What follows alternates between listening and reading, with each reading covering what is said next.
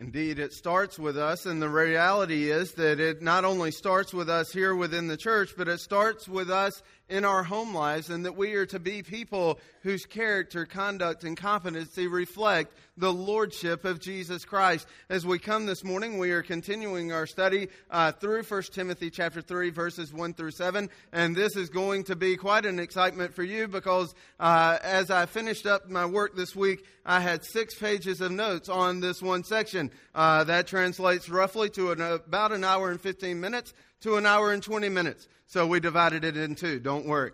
Uh, we'll, we'll be all right. But as we come this morning, I want to let you know we are going to break this apart into two sections this week and next week. Uh, but last week we observed within Scripture that the what the proper leadership structure for God's church was. We said that the ultimate head of the New Testament church is who? Jesus Christ and Him alone. He is the head of the New Testament church. And within His church, God has given two scriptural offices to facilitate the flow of the gospel, to complete the task of the Great Commission, and to make disciples through the context of the local church. And what were those two offices? Elders, pastors, and deacons. And we see both of those listed within chapter 3 of 1 Timothy. The qualifications are uh, enumerated there. And we see, first of all, the office of pastor elder is to oversee the church through concentrated prayer, the faithful proclamation of the word, and the spiritual nurture of God's flock. The second group, the deacons or servants of the church, is to, are to serve the church through meeting and ministering to the physical needs of the church body. Both of these Uh, offices are obviously to be held under the authority and lordship of Jesus Christ in a manner that is proper to facilitate the flow of the gospel, the completion of the Great Commission task, and making disciples in the midst of the context of the local church. The importance of understanding biblical qualifications for a leader in the local church is extremely vital and important in the midst of our culture of complacency. It is extremely important because we know human wisdom and cultural wisdom or worldly wisdom would tell us that the qualifications for a pastor should be what? That he ought to be charming and charismatic, right? And he ought to stand tall and look good. Too bad you missed out, Adamsville Baptist Church. They want us to focus on the externals and not on the internals. They want us to have a bunch of pretty boy preachers who may not be able to fill the pulpit at all because they are not faithful to the God who has ordained that pulpit. Indeed, our world leads us to focus on the external while the Bible tells us to focus on the eternal and the internal. We must know the New Testament qualifications for elder pastor. The fundamental principle in church government, once again, is that Christ Jesus is the head of the church and that he is ordained that his headship is exercised through spiritually mature elders who, through, through character, conduct, example, and servant leadership, serve as the under shepherds for Christ's flock here in this world. So we should not vote for elders, pastors in the style of American do- democracy who is prideful, who is pompous, popular, and powerful. We'll just stick him in the place of the pulpit and let him go. That's not what it says. We are to look deeper at the issues of character, conduct, and competency in order to qualify those who would, under the authority and leadership of Jesus Christ, exercise headship over his church. Indeed, we see here in this passage the qualifications given also in Titus chapter 1 verses 5 through 9, 1 Peter chapter 5 verses 1 through 4. As we looked at last week, all of these are places where the Holy Spirit of God places an emphasis. Listen, not on the completion of the task, but upon the character, co- conduct, and competency of the man who stands in the pulpit. Let us remind ourselves today of those qualifications for God's leaders, church leaders, according to Scripture.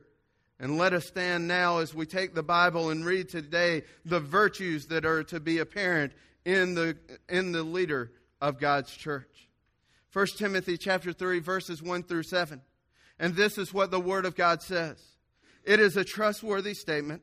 If any man aspires to the office of overseer, it is a fine work he desires to do. An overseer then must be above reproach, the husband of one wife, temperate, prudent, respectable, hospitable, able to teach not addicted to wine or pugnacious, but gentle, peaceable, free from the love of money. He must be one who manages his own household well, keeping his children under control with all dignity. But if a man does not know how to manage his own household, how will he take care of the church of God and not a new convert? So that he will not become conceited and fall into the condemnation incurred by the devil and he must have a good reputation with those outside the church so that he will not fall into reproach and the snare of the devil.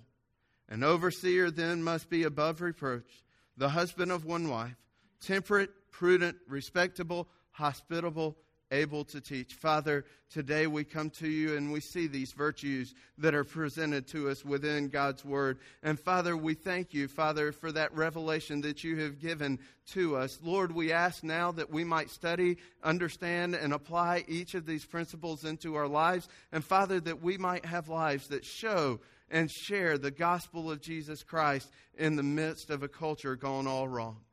Lord, we ask today that your Spirit would be here, and Father, that He would speak to our hearts, convict us of our sin, show us our sin, and show us our Savior. And Lord, as always, we ask now that you would speak, Lord, for your servants are listening. Speak, Lord, for your servants are listening. In Jesus' name, amen. Now, here in this passage, we see that Christ exercises headship over his church through spiritually mature elders who edify, equip, and shepherd his flock to fulfill gospel ministry. In the scriptures, we see that Jesus Christ exercises headship or authority over his church through spiritually mature elders who edify, equip, and shepherd his flock to fulfill gospel ministry. Indeed, these, these pastors, elders are facilitating the flow of the gospel, completing the task of the Great Commission, and making disciples in the context of the local church as they do the work that God has ordained for them to do this morning as we begin, I want to first of all let you see that this list is a description of Christian maturity. It is a description of Christian maturity. As we begin, we, uh, we want, I want all of us to be aware that this description of the leaders should describe for us what is to be sought out for the man that desires to do the work of ministry as an under shepherd in God's church. In other words, when you start to look for a pastor, hopefully you won't take up that task anytime soon, but when you do start to look for a pastor, this list should should absolutely spell out the character, conduct, and competency of the man of God that you would look for. But secondly, understand this. It is not over, over or above the character, conduct, and competency for any Christian.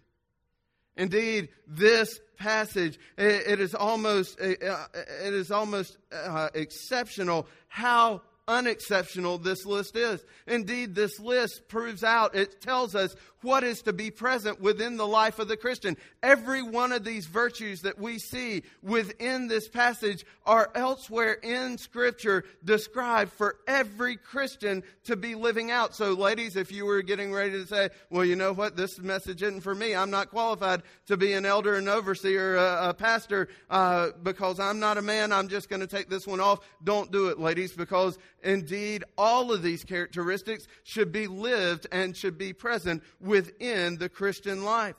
Whether you are a man that aspires to the office of a pastor, elder, overseer, or you desire to be a consistent Christian witness in the midst of your family, your friends, and your community, you need to be living out a life that testifies to the transformational nature, the changing nature of the gospel of Jesus Christ, that He is able to take a sinner and to make him a saint, to change the way in which we live, act, and speak in the course of our lives. D.A. Carson says of these qualifications, this list is most notable for not being very notable at all. Paul, who are you and what qualifies you to be a minister? Do you remember what his answer was there in chapter 1? I'm a blasphemer, I was a persecutor, and I'm a violent man. Good. Sign him up, put him in the pulpit, right? That's the kind of guy you want, the kind of character you want in the pulpit, right? Yes, I was a blasphemer. I was a persecutor. I was a violent man. But now, by the grace of God, I have been changed and transformed. And now I am living according to the fruit of the Holy Spirit that I cannot contain in my life because He is living through me. Indeed, every Christian should desire to be a mature Christian, exercising character, conduct, and competency within a life that has been changed and transformed by the gospel. But secondly, we see in verse 1 that there's to be a desire for the good work. There's to be a desire for the good work. Indeed, the overseer, under shepherd of God's flock is to devote himself to facilitating the flow of the gospel, completing the Great Commission, and making disciples in the context of the local church of those that receive receive Jesus Christ as Lord. The point of leadership within the local church is just this to bring glory to God by commending the truthfulness of the gospel to all both those inside the church and those outside of the church. Our desire is to bl- bring glory to God and minister the truthfulness of the gospel to all people at all times in all places, the, both those who are inside the church and those who are outside the church. That is the point. and it ought to be upon the pastor's heart to do the work. This is work. This is labor. If you want me to spell it out as spelled J O B job. This is a task. And it is be, to be met in that way. It is an occupation that all are to give themselves to, especially those men who are set apart to fill the office or role of overseer. The shepherds, overseers, elders of God's flock are to be diligent in fulfilling the, their duties to facilitate the gospel ministry within the local church body. They shouldn't be like the cash register attendant there at McDonald's last week when I walked up and I said, Hey man, I, I want to get a, get a number one and you know, I, I want it made in in this way, and here's my money. And you know what? It was just like they didn't even care. I was an inconvenience to them. They weren't happy to have the job. They weren't flowing over with the ability that they have to work for something within this world. They just sat there and I, you know, I place my order. I go and I tell them what I want. And it's an inconvenience for him to promptly and properly take down my order, get my money and give me back the change and the food that I have ordered that he might be employed so that God might provide for his needs in the midst of his life. You ever known a pastor that saw his duty like that? Who was always demoralized? Didn't like serving others and ministering to others? That's not the approach that we are to have. There's to be pride in completing the task that God has given uh, and ordained of devoting ourselves to prayer, to study and proclamation of the word, and to the promotion of gospel centered discipleship as seen in Acts chapter 6, verses 2 through 4. Indeed, there was a, there was, uh, a disturbance that had arisen among the people, among the church, and there was a problem that was going on. Uh, certain widows were not being able, uh, were not being being given food. And so to resolve this, the 12, the apostles called themselves together and the 12 summoned the congregation of the disciples and said to them, It is not desirable for us to neglect the word of God in order to serve tables. Therefore, brothers, select from among you seven men of good reputation, full of the Holy Spirit and of wisdom, whom we may put in charge of this task. But we will devote ourselves to prayer and to the ministry of the word. That, I believe, is the beginning of this dual off, the dual offices that we see in 1 Timothy chapter 3, both the elders and the deacons. The elders are overseeing the spiritual ministry. They are uh, consistently devoting themselves to prayer, studying and applying and proclaiming God's word, promoting, uh, promoting uh, biblically based, gospel centered discipleship. And then the deacons are ministering and caring for the physical needs so that the pastors might be able to, devote, the, to devote themselves to that. Indeed, it is not a position of status, it is a position of service in ministering to God's church. And the elder is to desire to do the good work of gospel ministry through prayer, proclamation, and promotion. Indeed, it would be a tragedy if the pastor was to alienate those positions that he was given and those responsibilities that God had ordained. As we come, we need to understand that we are to devote ourselves to be good workmen, doing the good work of gospel ministry through prayer, proclamation, and promotion. But thirdly, this morning we see the virtues that are to be apparent in the pastor, the virtues that are to be apparent in the pastor. And we find them uh, this morning in verses 2, 4, and 5. That's where we're going to look to see. And this morning we're going to look at the virtues that are to be apparent in the pastor. Next week we're going to look at the vices that are to be avoided in the pastor. But this morning, we're going to concentrate on those virtues. Indeed, this list of 15 qualities of the Christian life that commend a man to hold the position of pastor, overseer, elder uh, is a very wide and spacious list. It touches on almost every area of life. Indeed, it is not exhaustive, but it is a complete list that touches into every area of our life. If you want an in depth study, I highly recommend and commend uh, the book that Gene Getz has published, The Measure of a Man, which is on the Pastor's Picks uh, bookshelf back here. And you can pick up and read at any point because it goes deep into all of these uh, qualifications. But we, uh, because of our time, time constraints, are going to go over the surface of these and see exactly what it means to be a man who is qualified to exercise authority and leadership under the headship of Jesus Christ in the church of the living God. We are going to see this morning in verses 2 and 3 uh, the virtues that are to be apparent in this pastor elder's life. And first of all, Paul says the first qualification for the officer, uh, for the overseer, is what? Must be above reproach above reproach. He is to be above reproach uh, in every way. This does not mean that he is somehow perfect or that he never stumbles, that he never struggles with sin. Rather, this is a lifelong process that occurs. It's not something that just fits and starts, and sometimes he's above reproach, sometimes he's not, sometimes he's good, sometimes he's bad. This simply means not that charges will not come against the man of God, but when charges come against the man of God, they cannot stand. They can't be validated. Because upon taking the whole testimony of his life, you see that he is above reproach, unable to be held by the charges that might compromise Jesus Christ and his church.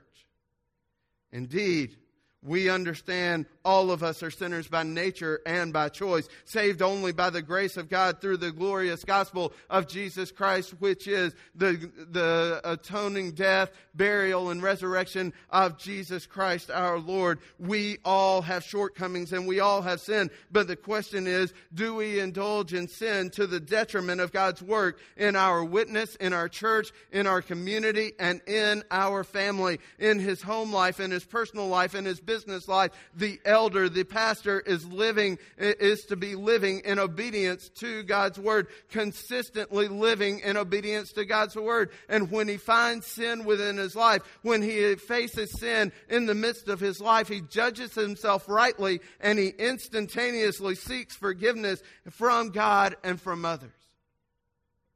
He's to be above reproach, a man of integrity.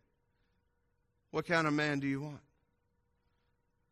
Man that you have to worry about what he's going to be doing and saying all around the community, or a man that you know his heart is centered on loving God and loving people in a gospel centered way.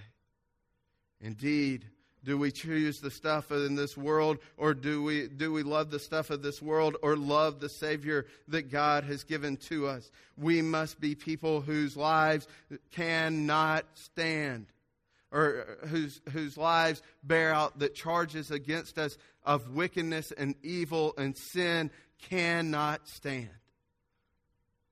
Secondly, Paul, what do you mean by above reproach? Well, Paul goes on and he lists out 14 things that qualify a person as being above reproach, the husband of one wife, uh, temperate, prudent, respectable, hospitable, able to teach, not addicted to wine or pugnacious, but gentle, peaceable, free from the love of money, and so on. He goes on all the way through verse 7 and lays out what it means for the man of God to be above reproach. Now, oftentimes we don't think about that because we see a comma and not a colon at the behind above reproach. But really, we can understand the rest of this list is saying what indeed it means to be a man who is above reproach in his life. First of all, he is to be the husband of how many wives? How many? One wife. The husband of one wife. Literally, the Greek means here a one woman man. He's a one woman man. There's no concern about if he's running around or what he's doing in his own time, in his private life behind closed doors. You're not worried about it because you know he is a man who is faithful, uh, who is filled with faithfulness and fidelity for his wife. In other words, the faithfulness and fidelity of the man in the office of overseer is not able to be questioned due to his sexual behavior in both physical purity as well as mental purity. And hear me well, guys, it is not just physical outward purity, it is mental purity that is qualified for the mature man of God as well. Ladies, that goes for you too. For the, for the ladies, it is physical and mental purity before God that matters. Why? Because Jesus Christ in his Sermon on the Mount said, What? If you have looked at a woman with lust in your heart, it is as if you have committed adultery. So we need to understand that and we need to apply it rightly in both physical purity and mental purity. The man of God is to be above reproach. There is to be nothing that grounds a charge against him in uh, truthfulness. In addition, his home life, according to verse 4 and 5, is to be ordered and structured. He must be one who manages his own household well keeping his children under control with all dignity. But if a man does not know how to manage his own household, how will he take care of the church of the living God? His marriage, his family, and his finances are to be handled with the utmost integrity. Indeed, this is crucial and key because what is being laid out is that the man of God and his testimony does not begin behind the pulpit. It begins in the home. It doesn't begin when you stand up and take on a role of leadership. It begins with who you are and what you do in your homes. That's where it begins. And so we understand we need to establish that the testimony, uh, the testimony of this passage is that a minister is no more in public than what he is in private and a priority for the relationships of the minister are to be as follows. Number one, his relationship to God. Number two, his relationship to his family, particularly his wife and then his children. And number three, his relationship to the church. In that order. First of all, relationship to God. Secondly, to his family. Thirdly, to the church. Those are the priorities. And indeed, how in the world is he going to be a faithful minister if he can't even manage those that he has been given within the realm of his household to disciple them in a proper manner? Now, as we look at this, I want to go through a few things, and I'm just going to uh, blast through some of these things. And I, I apologize. We're going to come back and study some more in depth things later because this will come up again. But I want, I want you to understand uh, here within this passage is a place where we find a great deal of controversy in the midst of the church. Indeed, there is much debate about what this means, this passage means, as to the one woman man. What exactly does that entail? How does it play out? What does it look like? Who's qualified and who's not qualified? Immediately, there's a lot of heat that is generated from that debate without very much light, isn't there? A lot of heat that gets generated in that debate, but not a whole lot of light. Well, let's take a look at it and see if we can bring it into some light and shed the light of God's uh, wisdom upon it. First of all, I want to uh, inform you there are at least uh, four different uh, interpretations of this. Uh, a wooden application would say that this passage disqualifies all singles, all men who have ever been divorced and remarried, all men who have even been, there's another interpretation that applies it to all men who have been widowed and remarried, and finally, that polygamists are, are uh, are disqualified from holding the office. Now, indeed, there's little doubt in this case that a one woman man disqualifies polygamy, doesn't it? Yes or no? Yes. Okay. Because how can you be a one woman man when you're what? Got two women. I don't know why you'd want two wives, but that's okay. One's just enough, I think. But we need to understand does this disqualify single men? Well, if you're going to say that this disqualifies single men, I want you to understand one thing. Uh, you are not just disqualifying single men, but you are also disqualifying anyone who doesn't have at least two children, because later on it says he must manage his children, and that's in the plural sense. So it must be a man who has at least one wife, or, or only one wife, and at least two children. If you're going to be legalistic about it, you got to be all the way. Well, let me just tell you a few years back before I came to be the pastor of your church, I spent about a year to a year and a half of wondering and praying and searching out because I had always held that I needed to be married before I was a pastor. And as I studied the scriptures, I had to come to the fact that I was interpreting it very woodenly and very structurally, and I was actually missing out on a point. Now, let me be very explicit. It is very helpful to have a wife in ministry. Why? Because guess what? There were a lot of people who needed counseling in that first year that I was here who didn't want to come see me because I couldn't understand what they were going through in their marriage because I wasn't married. Understand. I understand the wisdom of having it, but is it a qualification? I don't believe it is, as we'll say later. Uh, but secondly, uh, issues about widowed and remarried. And, and, the reality is, within the text of Scripture, there is a very clear allowance. Once the spouse is dead, then the person is free to remarry. Um, and that is just the testimony and text of Scripture. And so we need to understand that when the person's spouse dies, they are free under Scripture to remarry. And so, rightly understood, uh, there should be no uh, withholding of that office from those persons as well. Uh, thirdly, uh, or finally, the, the issue of divorce and remarriage. And let's just be honest, this is a place a lot of heat is generated, isn't it? The issue of divorce and remarriage. And I'm not going to finally uh, and for all time settle it for any of you. You ought to search out the, the word, see what it says, and rightly apply it so that you might understand exactly what is being pointed to. But I want to at least say this does it matter that the divorce happened before the person became a Christian or not? Does it matter that the divorce happened, the circumstances surrounding the divorce and in how it occurred? Yes, it matters. Now, let me also say, very rarely have I ever found that a divorce occurred because one side did all evil and the other side was perfectly angelic. Very, very rarely have I ever come across that. So we need to be guarded, but the clear proclamation is there are times and places within Scripture that divorce is allowed. Now, me personally, I never understand, I never counsel any person towards pursuing divorce. I don't. But I must be honest, the text of Scripture allows times where divorce is able to be pursued.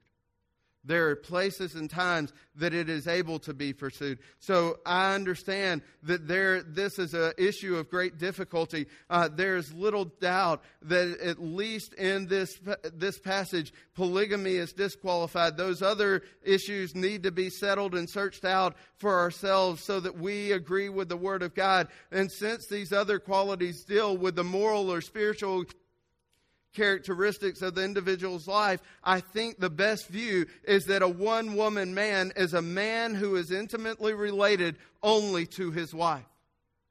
That he has one wife, and his fidelity and his faithfulness are expressed each and every moment of his life toward only that one woman.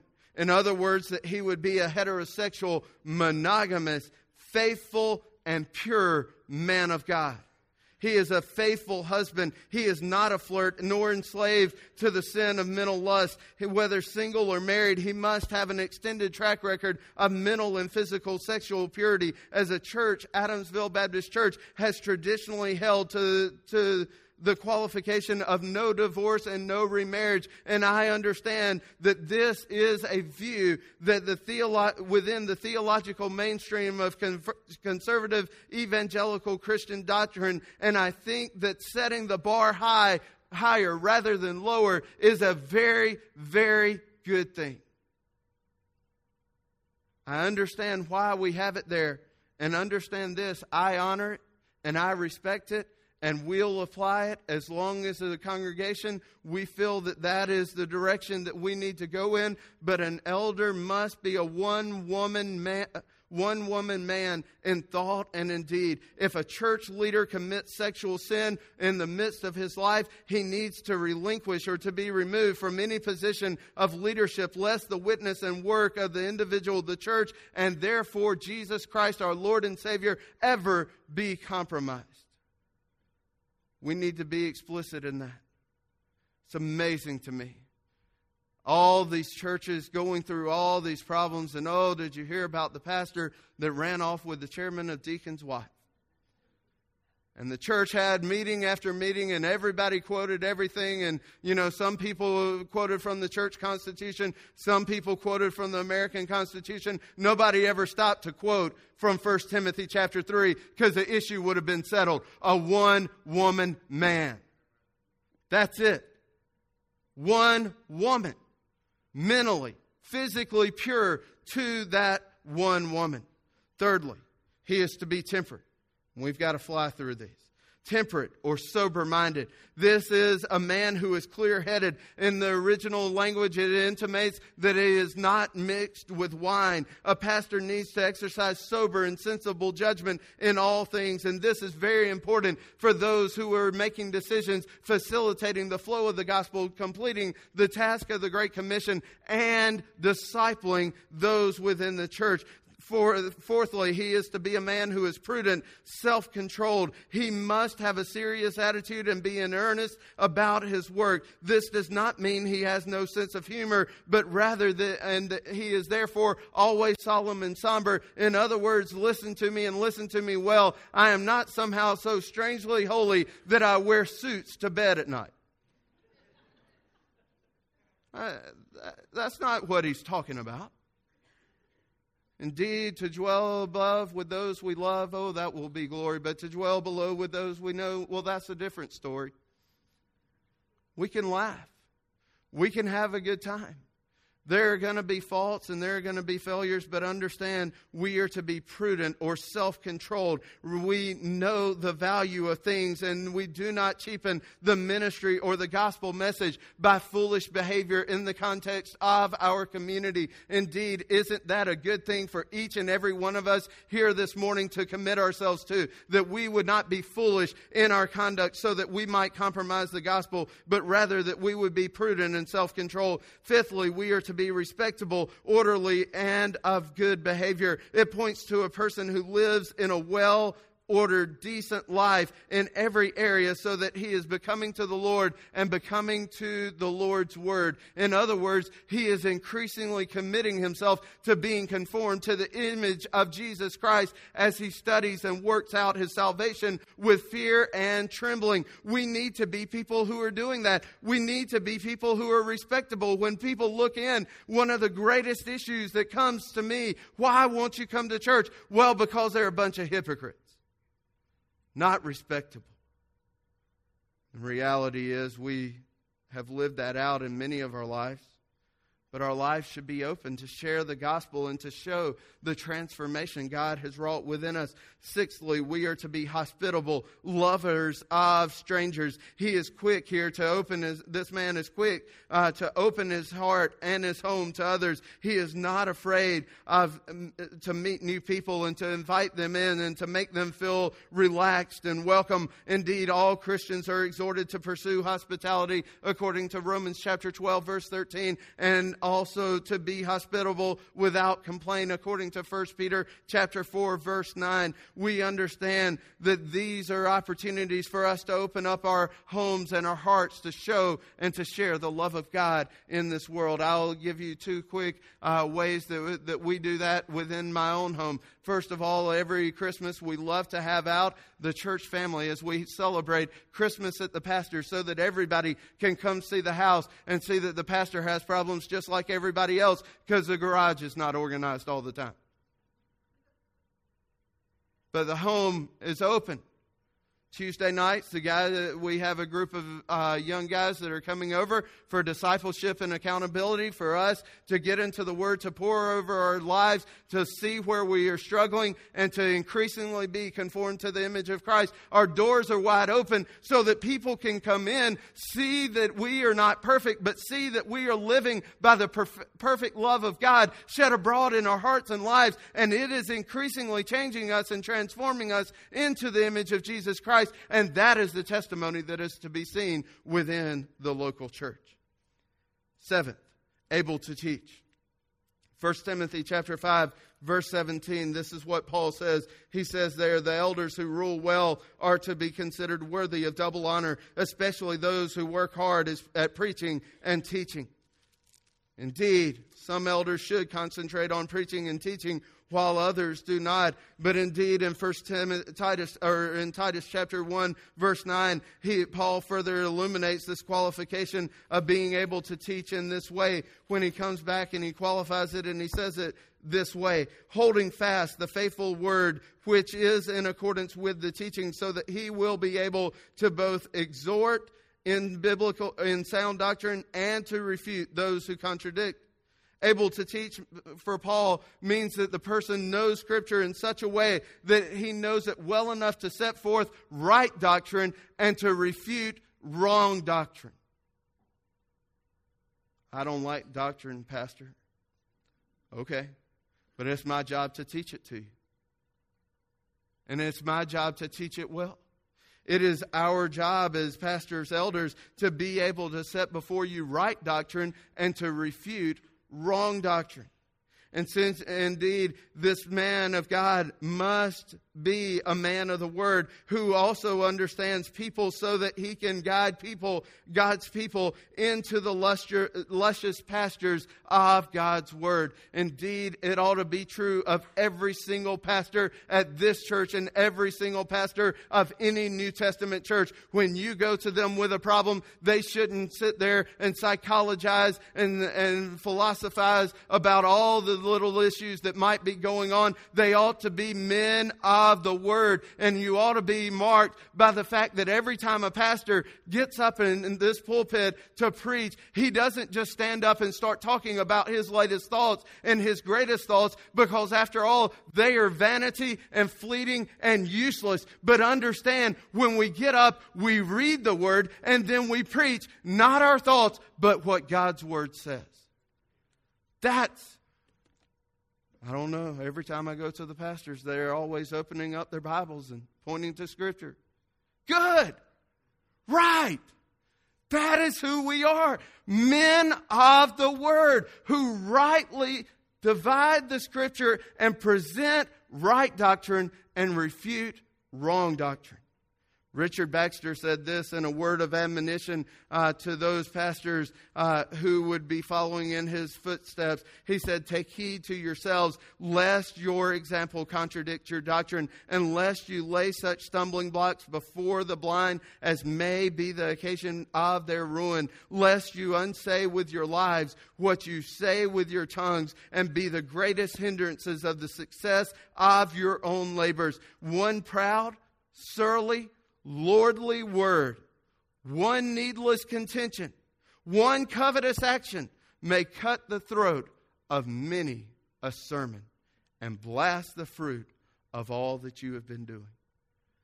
Pastors, we are to set ourselves apart, to be men of virtue who excel with these virtues apparent to those who are looking into our lives. Men in Adamsville Baptist Church, mature Christian men, these are the virtues that are to be apparent within your life, whether you are a pastor, elder, or not. These are what is to be apparent in your life. Ladies, not a pastor, elder. Okay. These are virtues that are to be apparent in your life.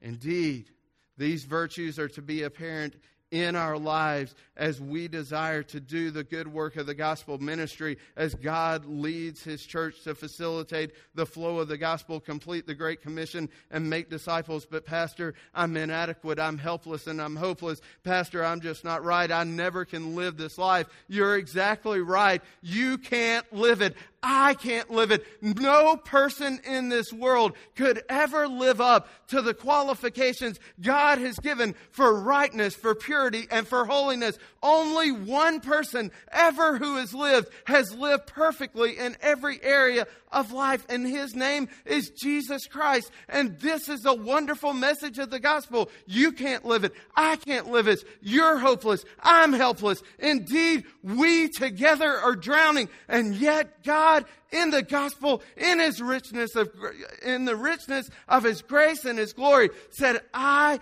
am making him who had no sin to be sin for you so that you and him might be the righteousness of God. And when you surrender to the person and work of Jesus Christ, who took your place and took your penalty on the cross of Calvary, He gives you the Holy Spirit to mete out this type of life, to fill you with the fruit, the fruit of the Holy Spirit, so that you might share and show the gospel transformation that God has made in your life and my life. Let me ask you this morning as you minister in your community around this church to your friends and family, do they know the difference that God has made in you? Can they see the transformed life? Do they see the virtues which are present within the New Testament that describe the Christian? As a church, we need to hold ourselves accountable to living out that type of life in each of our lives. But as a church, we also need to have for ourselves this example for what the pastor, elder, overseer is to be within the flock of the living God today. Father, we thank you for this time. Lord, we ask now that we would surrender each and every